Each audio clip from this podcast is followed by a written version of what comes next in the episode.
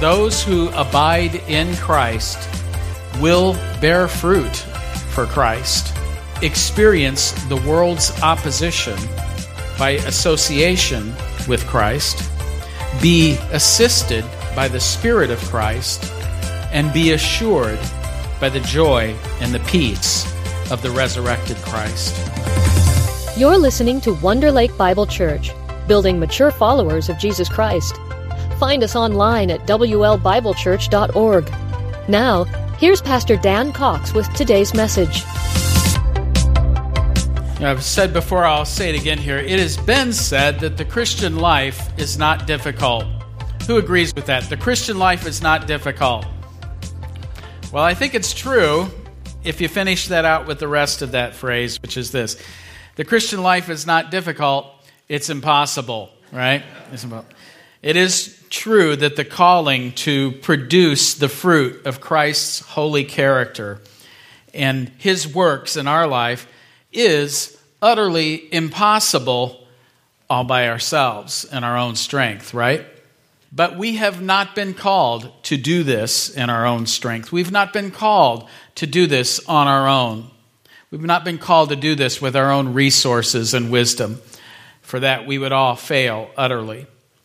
But rather, Jesus promised that he would send another helper, the Holy Spirit, who would do that hard work of producing the character of Christ in us. But that doesn't mean that it's all the work of God and we do nothing. We do have a part to play in that, don't we? And that part that we play is in submitting to Him, submitting to the Spirit, and remaining in Christ.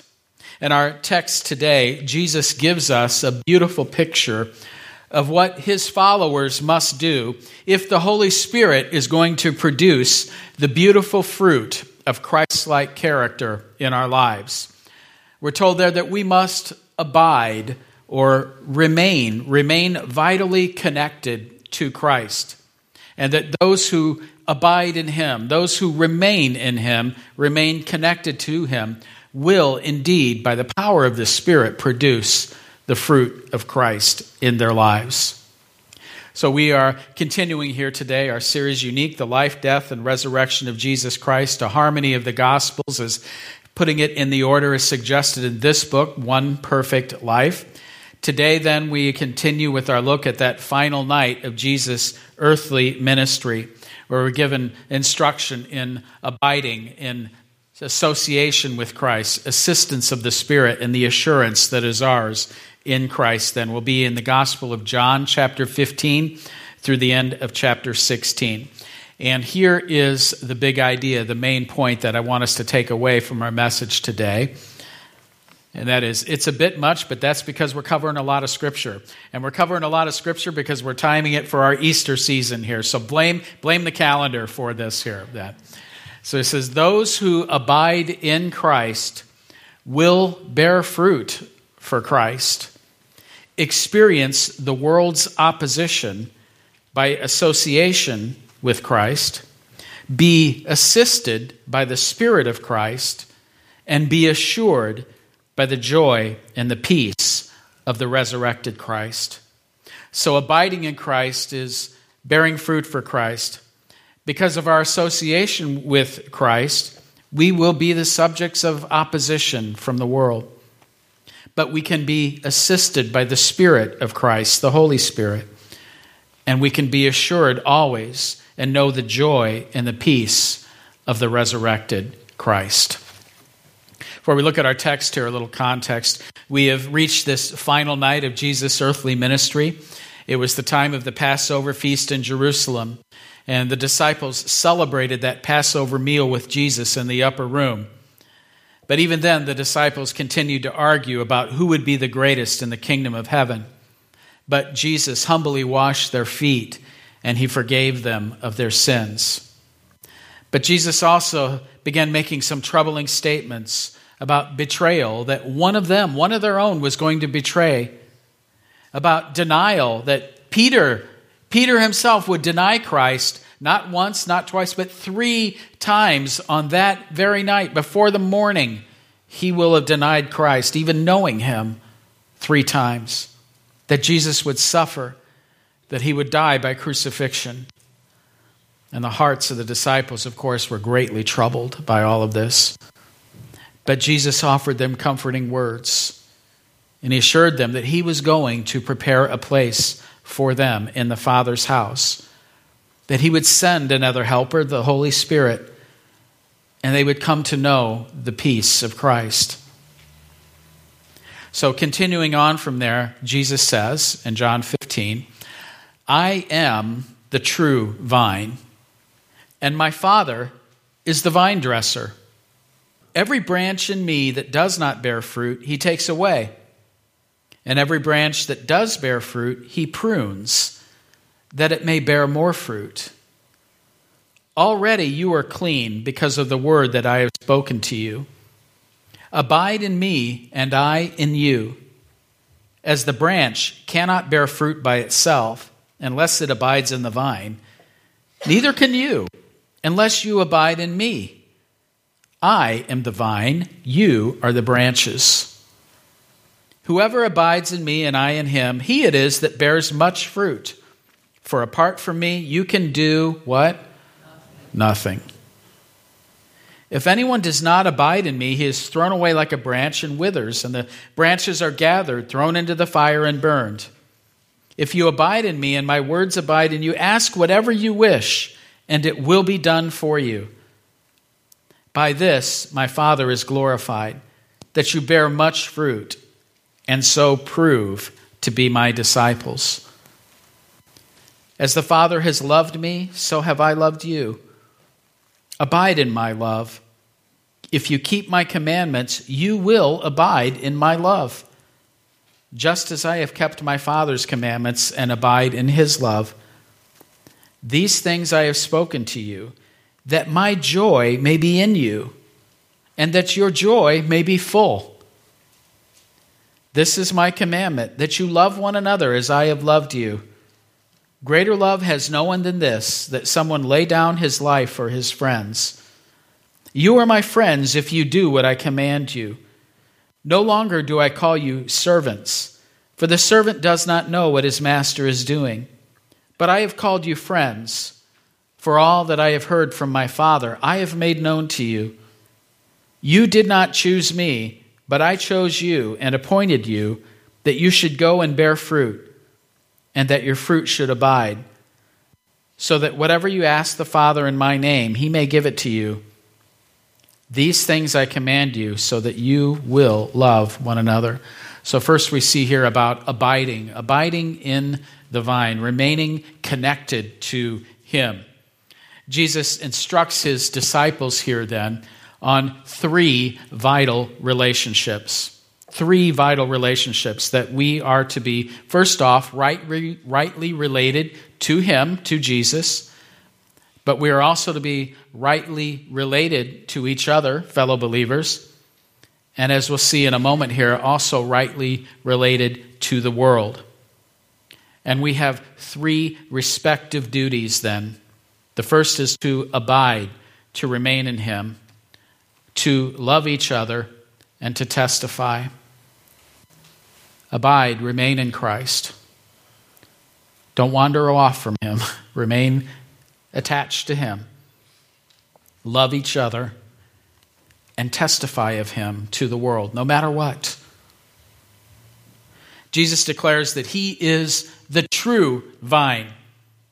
You might think that's kind of a strange thing for Jesus to say. Why would he say he is, he is the true vine? Well, because if you know your Old Testament history, you know that God had a vine in the Old Testament. That was what? His people, Israel, they were the chosen ones. Israel was God's choice vine on which he lavished his care and his attention and he longed for fruit from them.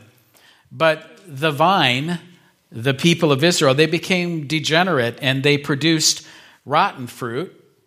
And that's why Jesus then says that he is the true vine. In other words, he fulfills what God intended for his people, Israel. Says the Father is the gardener who cultivates and protects the vine that he, the Father, the gardener, he desires fruit. That there would be fruit and more fruit and even much fruit. And that's God's desire for your life and mine if you're a follower of Jesus. He wants to cultivate you and produce fruit in your life. What is that fruit? Well, that fruit is Christ like character. It's knowing Him, it's being conformed to the character of Christ, it's doing the things that honor Christ and building His kingdom. These, this is the fruit that He looks for in us, and He wants to produce fruit. He wants us then to make, be, make us be more fruitful and even produce much fruit. Jesus says, Every branch in me that does not bear fruit, he cuts off. But I think it's important for us to understand what he means by that. Some need to understand every branch in me does not mean the same thing as when Paul speaks of all believers being in Christ. Here it's part of a metaphor for the vine and it seems to mean here that everyone then who professes to be in me, professes to believe in me, to be my disciple, not every one of them is necessarily a true disciple, a true follower. That there are some branches in him that do not bear any fruit at all. These are dead branches and they are cut off. And I think the imagery here is like Judas. Here he was, Jesus is saying these to the eleven that they are in him, and they are all clean now. Before he had said, They are all clean, though not all of you, meaning what? Judas. But now Judas is gone. And now here it is, They are all clean. But he says, Even the, the branch that does not bear fruit in me is cut off. That is what? The one that is not a true follower, like Judas, is cut off. But for those branches that do bear fruit, the gardener prunes it in order that it might bear more fruit. Now, have you ever thought about that from the perspective of the vine? If the vine could talk to us, or maybe you, anybody like to, to garden, or perhaps trees, like to cut, prune, prune your garden, cut your trees and that, trim them. If they could speak to you, what do you think they might say when you were doing that? Ouch. I think that would probably be the, the key word there. Ouch, right? But the gardener does that. You do that because what are you doing? You are creating conditions that that would thrive and produce even more fruit. In the same way, you know, that's what God does with us. That's what he does with you and me. Sometimes there's a little ouch that goes on in our lives as he's pruning us in order to produce more fruit. Not always pleasant, but when we see that harvest, it is indeed a wonderful thing, isn't it? When we see that harvest of more fruit or even much fruit in our lives. But sometimes it's a painful process. But the Father does that. He prunes us that we might, that we might produce more fruit. And the dead branches, the ones with no fruit of all, He cuts them off. They're gathered together, they're thrown into the fire, the judgment that awaits them. So the disciples part then God is doing this work in your life, but you have a part to play, and I do too. And that part is to do what? To abide, that is, to remain in Him. What does it mean to remain in Him? Well, it starts, of course, with, with faith, true faith in the Lord Jesus. But then it means what? To continue in Him, to persevere, to not fall away, but to continue in Him. But I think there's also a meaning of it here, then, too. Of it's an active, willful choice to lovingly obey what he says. So when we abide in Christ, we continue in him, we persevere in him, we recognize that he is the source of our true spiritual life and vitality, and we obey him. And we're told that Apart from Him, if we're not abiding in Him, if we're not depending and trusting on Him, what can we do? We can produce what? Nothing. Now, I have to tell you, God, this is from God's perspective. Is it possible for someone to, to look really good on the outside as far as people know? But God knows the heart, right? And He says, apart from Him, we can do nothing. We need to depend upon Him. So, a disciples, a follower of Jesus, his or her continuing in Christ, remaining in him, him will result in fruit and more fruit and much fruit, abundant fruit. But those who do not truly believe will be cut off, thrown into the fire. So, what did Jesus mean then by these branches that are cut off and thrown away? Well, I think it means those who don't truly believe are cast aside and they come under eternal judgment. But those who abide in Christ will bear much fruit. And we're given a wonderful promise here, then, too, about prayer, effective prayer. Effective prayer, I think that would be a great name for a sermon message. Don't you think? Effective prayer. Ralph, I think you should take that up. You should look into that. Right? So, you actually listen to it? I may or may not. So, yeah. yeah. So, effective prayer is what? It is based on faith in Christ and his words remaining in us.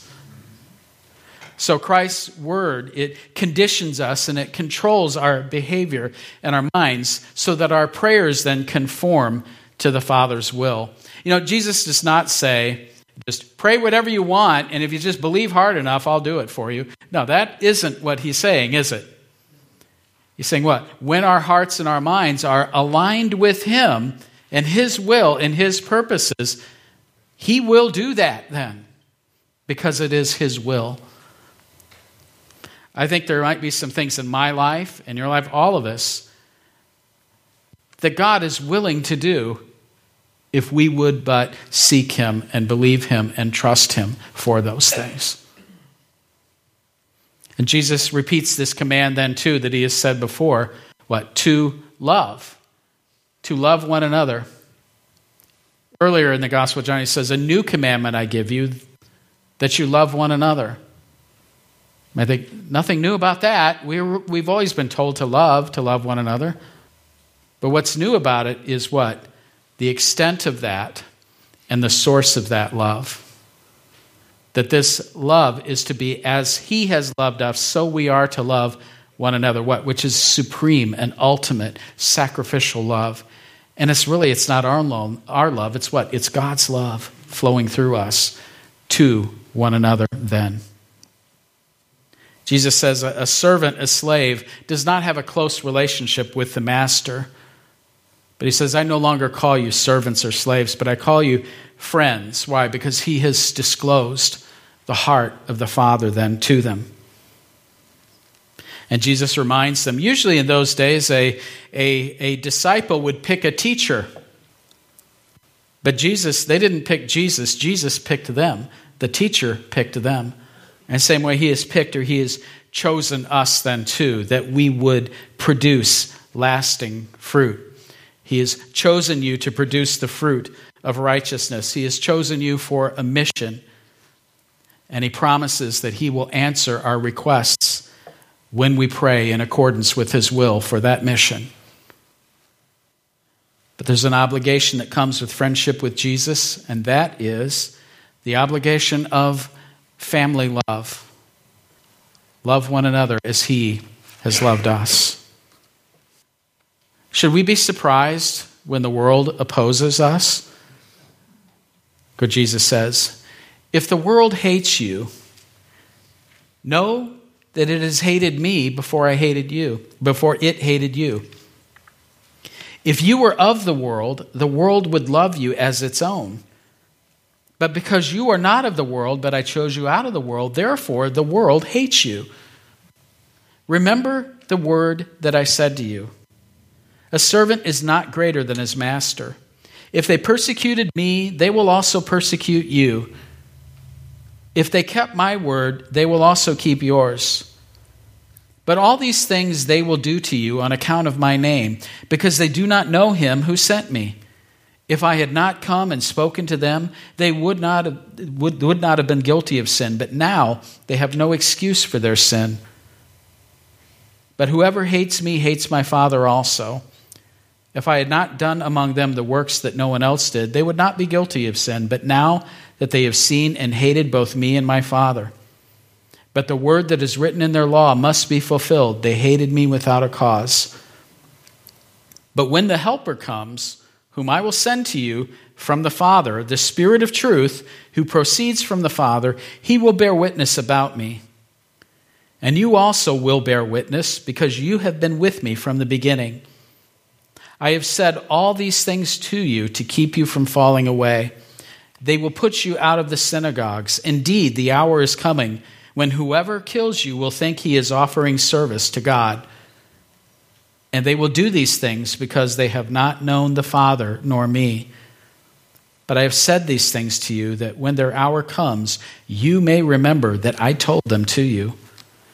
So we're to abide in Christ, but then also remember there is a price that we pay for our association with Christ. That friendship with God results in the world's hatred. So Jesus alerts the, the disciples to this. He said, If they hated me, they're going to hate you then as well. Now, the world in John's gospel is what? It's that system, it's that fallen system of society that is hostile to God and under Satan's power. That world will hate you because it hates him. And a fundamental reason for this hatred is the difference, the difference that is in our lives. That is why they hate us.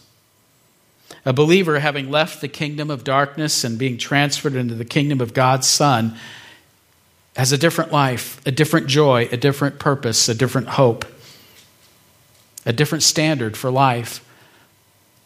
And the world hates that. But we've been chosen out of the world by Christ in order to produce fruit for Christ. And since we do not belong to the world, that evil, hate, hateful, fallen system, because we do not belong to that world, the world hates us then. Jesus reminded them that no servant is greater than his master. Should we expect to be treated better than Christ? If that's how the world treated him, should we be surprised when the world treats us that way? No. Before Jesus' coming, People might have pleaded ignorance as an excuse for sin, but now that he has come, the light has come, and they've rejected that, there's no longer any excuse. His miracles were so distinctive that their, their importance could not be mistaken. But that nation at the time, it rejected both Jesus and the Father because they loved the darkness rather than the light. And that continues on into our day as well, doesn't it? People love the darkness rather than the light. People don't like having their darkness exposed, and so they hate that light that exposes it. So, in the face of this opposition from the world and this hatred from the world, a believer might be tempted to want to try to escape it or run from that or to be silent or not testify to that. But Jesus tells us what? We must testify of it. We're not greater than the master, are we? But he sends us help. That helper is the Holy Spirit. The Spirit is sent from the Father, just as the Son was sent from the Father. He has a ministry. He will convict the world of sin and righteousness. But we have the responsibility then to testify. Goes on to say, I did not say these things to you from the beginning because I was with you. But now I am going to him who sent me, and none of you asked me, Where are you going? But because I have said these things to you, sorrow has filled your heart. Nevertheless, I tell you the truth. It is to your advantage that I go away. For if I do not go away, the Helper will not come to you. But if I go, I will send him to you. And when he comes, he will convict the world concerning sin and righteousness and judgment concerning sin because they do not believe in me, concerning righteousness because I go to the Father. And you will see me no longer, concerning judgment because the ruler of this world is judged. I still have many things to say to you, but you cannot bear them now. But when the Spirit of truth comes, he will guide you into all the truth. For he will not speak on his own authority, but whatever he hears, he will speak. And he will declare to you the things that are to come. He will glorify me, for he will take what is mine and declare it to you. All that the Father has is mine. And therefore I said that he will take what is mine and declare it to you. We must abide in Christ. We must accept by association that we will be objects of hatred from the world, the, the fallen, hostile system that hates God, will hate us as well. But we will have assistance in the Holy Spirit. It says, What? It is to your advantage. Can you imagine how that must have sounded to the disciples that night? That Jesus is saying to them, I'm going to be going away from you. Think, Oh, that's no good. This is what? No, it's actually to your advantage that I'm going away. Would you have believed him that night when he said that? I probably wouldn't have. It says, no, it's actually to your advantage. Why? Because if he goes away, then what? He will send the Holy Spirit, the helper, who would be in them, resident within them. Not just someone physically present with them, but rather they would now have someone who was always present and was within them, dwelling within them the Holy Spirit. And this Holy Spirit would have a powerful ministry. He would guide them into all the truth. Have you ever wondered how in the world did the apostles, how did they remember all of this stuff that they were taught? All right? I'm sure some of them were taking notes. I think we're doing that. And they heard some of these things he said many times. But how did the, well, but that the Spirit would help them, would bring these things to their remembrance, and He would guide them into all the truth, that He would help them to understand the meaning and the significance. We were just talking earlier this morning, elders and deacons. It's like we are thinking, uh, and in this passage we are looking at, he said, Do you think the disciples understood the significance of that? I said, Absolutely not. At that time, right? But later they did, and that's the ministry of the Holy Spirit who is guiding them into all the truth. So the Spirit would assist them. But Jesus had to go from them before the Spirit would come. And they, he then would lead them and guide them into all the truth about Jesus and his work, the meaning of it, the significance of it. So, this was a promise to the apostles then that their partial understanding of the person and the work of Jesus the Messiah would be completed as the Spirit gave them insight into the meanings of what was about to happen of the cross and the resurrection, as well as Christ's return.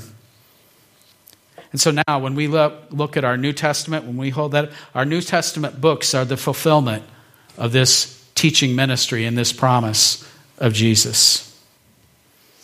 Finally, then he says, A little while, and you will see me no longer. And again, a little while, and you will see me. So some of his disciples said to one another, What is this that he says to us? A little while, and you will not see me. And again, a little while, and you will see me. And because I am going to the Father. Would you have understood? I know you know now what that means, but would you have known what that meant then? So they were saying, What does he mean by a little while? We don't know, we do not know what he is talking about. Jesus knew what they wanted to ask him, so he said to them, Is this what you are asking yourselves? What I meant by saying, A little while and you will not see me, and again a little while and you will see me? Truly, truly, I say to you, you will weep and lament but the world will rejoice. You will be sorrowful, but your sorrow will turn into joy. When a woman is giving birth, she has sorrow because her hour is come. But when she has delivered the baby, she no longer remembers the anguish for joy that a human being has been born into the world. So also, you have sorrow now, but I will see you again, and your hearts will rejoice and no one will take your joy from you. In that day you will ask nothing of me. Truly, truly, I say to you, whatever you ask of the Father in my name, he will give it to you. Until now you have asked nothing in my name. Ask and you will receive, that your joy may be full. I have said these things to you in figures of speech. The hour is coming when I will no longer speak to you in figures of speech, but I will tell you plainly about the Father.